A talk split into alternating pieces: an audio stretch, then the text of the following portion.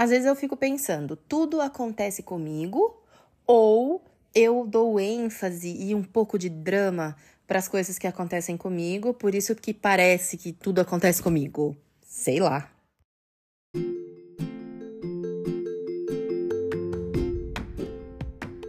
Eu sou a Aline Piologro e essa é a temporada 3 do ComentaCast. No foco dos comentários estão as histórias que eu vivi.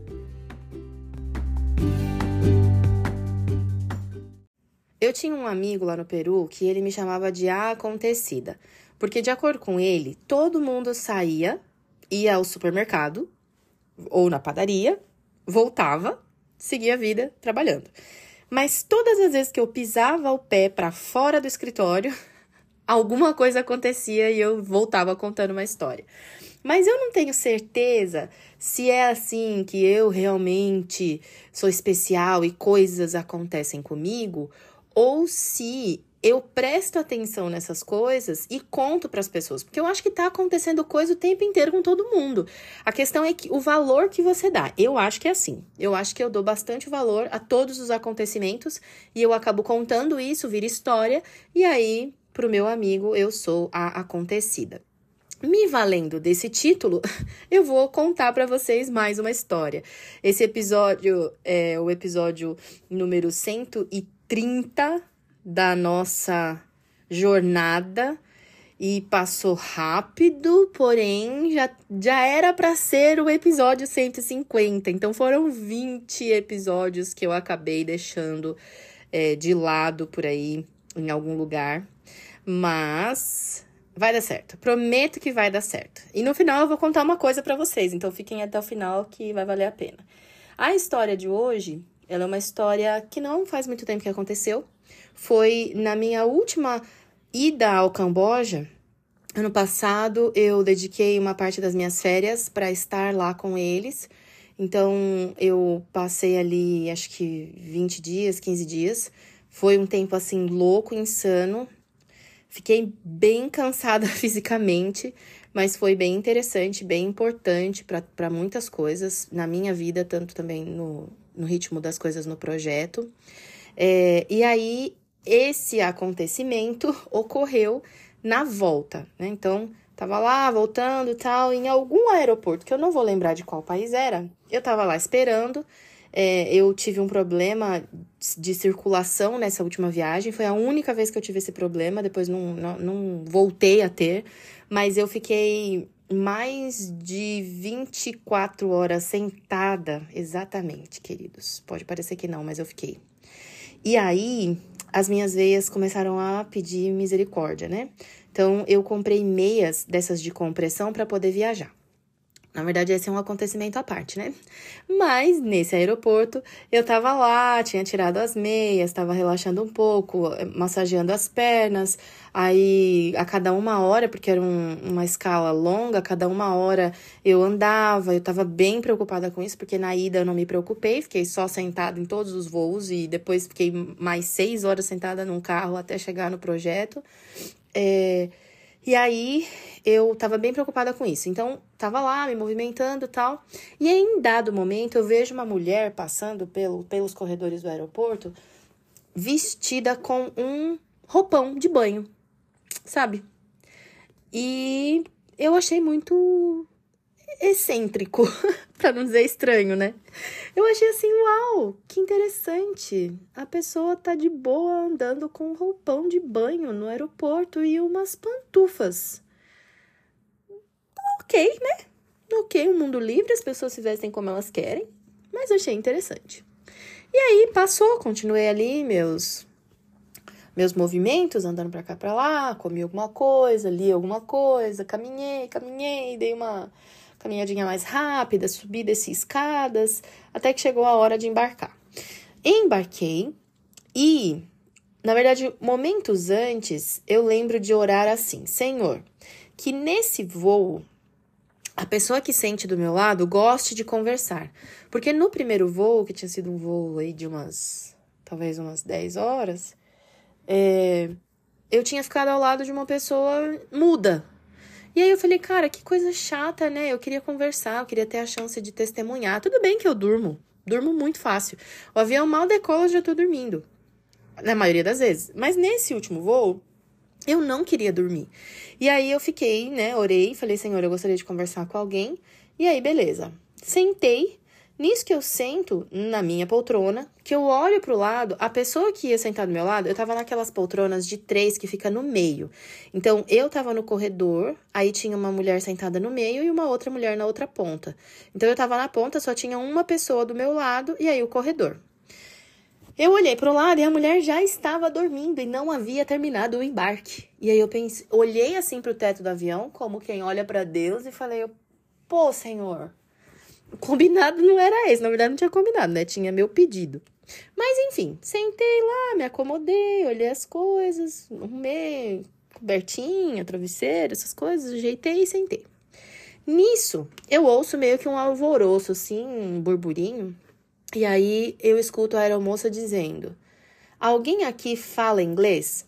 Em inglês. Porque a gente estava num voo que já era o voo que vinha para o Brasil, então era um voo cheio de brasileiros. E aí ela fala isso, né? Alguém aqui fala inglês? Aí eu olhei, levantei a mão, imaginando assim, né? Tipo, todo mundo vai levantar a mão. Mas, incrivelmente, que possa parecer, eu não sei se só eu escutei a pergunta, eu não sei se realmente só eu falava inglês e, e entendi a pergunta, eu não sei se o, o sotaque da mulher era muito complicado e tinha pessoas que falavam inglês, mas que não entenderam exatamente o que, que ela estava perguntando, ou se as pessoas decidiram não responder. Eu não sei o que aconteceu, só sei que quando eu levantei a mão, ela fez sinal para que eu fosse ali na frente. Eu fui naquela região da saída de emergência que tem mais espaço, né?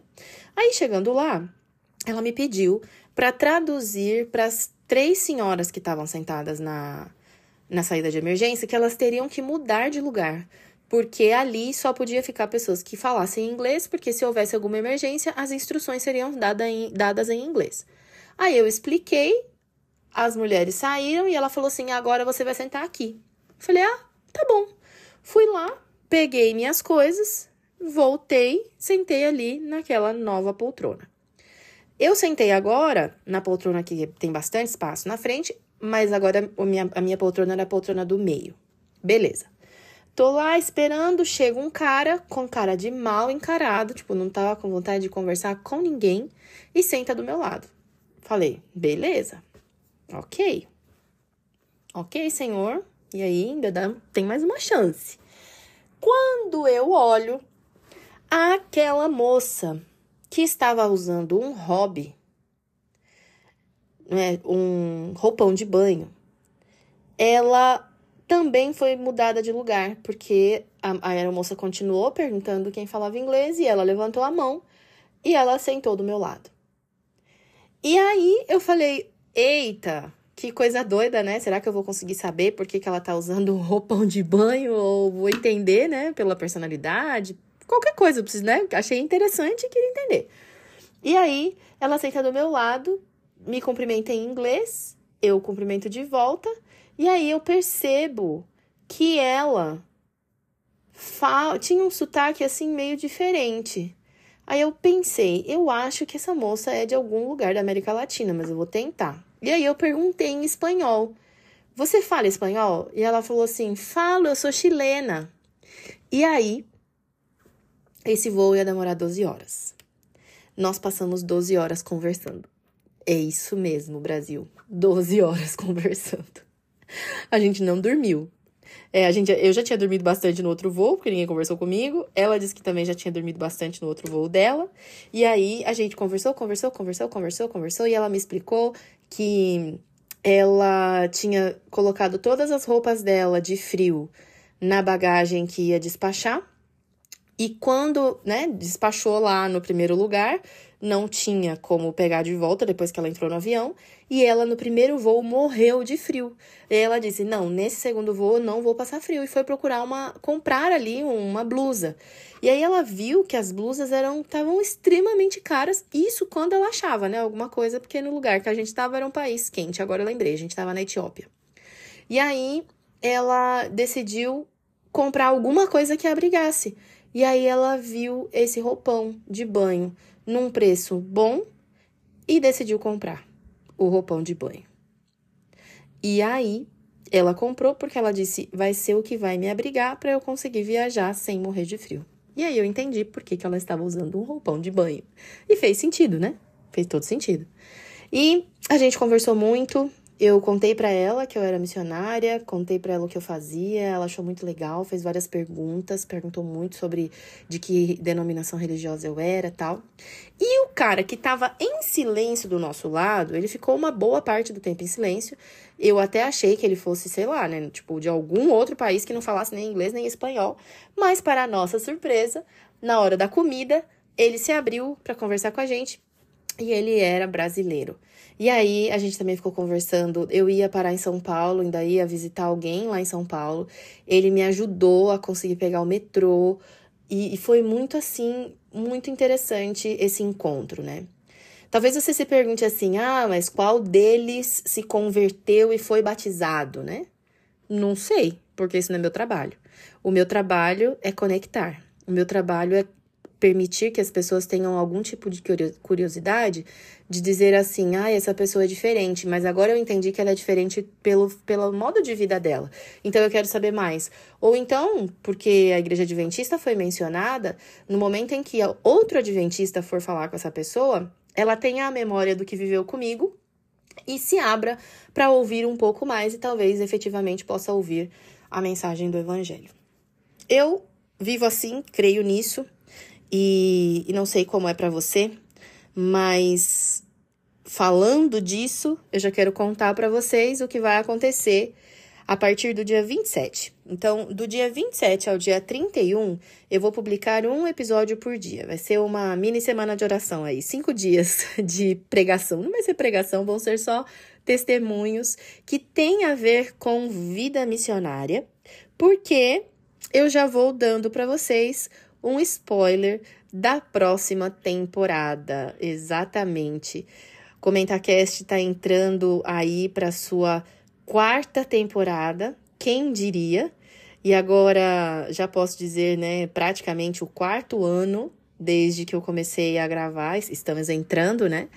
E entre altos e baixos, entre espaços e silêncio, aqui estamos e eu tenho certeza que a próxima temporada vai ser uma temporada que vai abrir os olhos de muita gente, vai mudar a forma de vida de muita gente, porque eu tenho orado por isso, para que Deus me use e use tudo que eu tenho aprendido para chegar a mais lugares, a mais pessoas, para que mais pessoas queiram se envolver com a missão dele, né? Porque para ele é a glória, é para ele a honra e é ele quem nos chama, quem nos manda né, trabalhar para que mais pessoas conheçam a mensagem de salvação.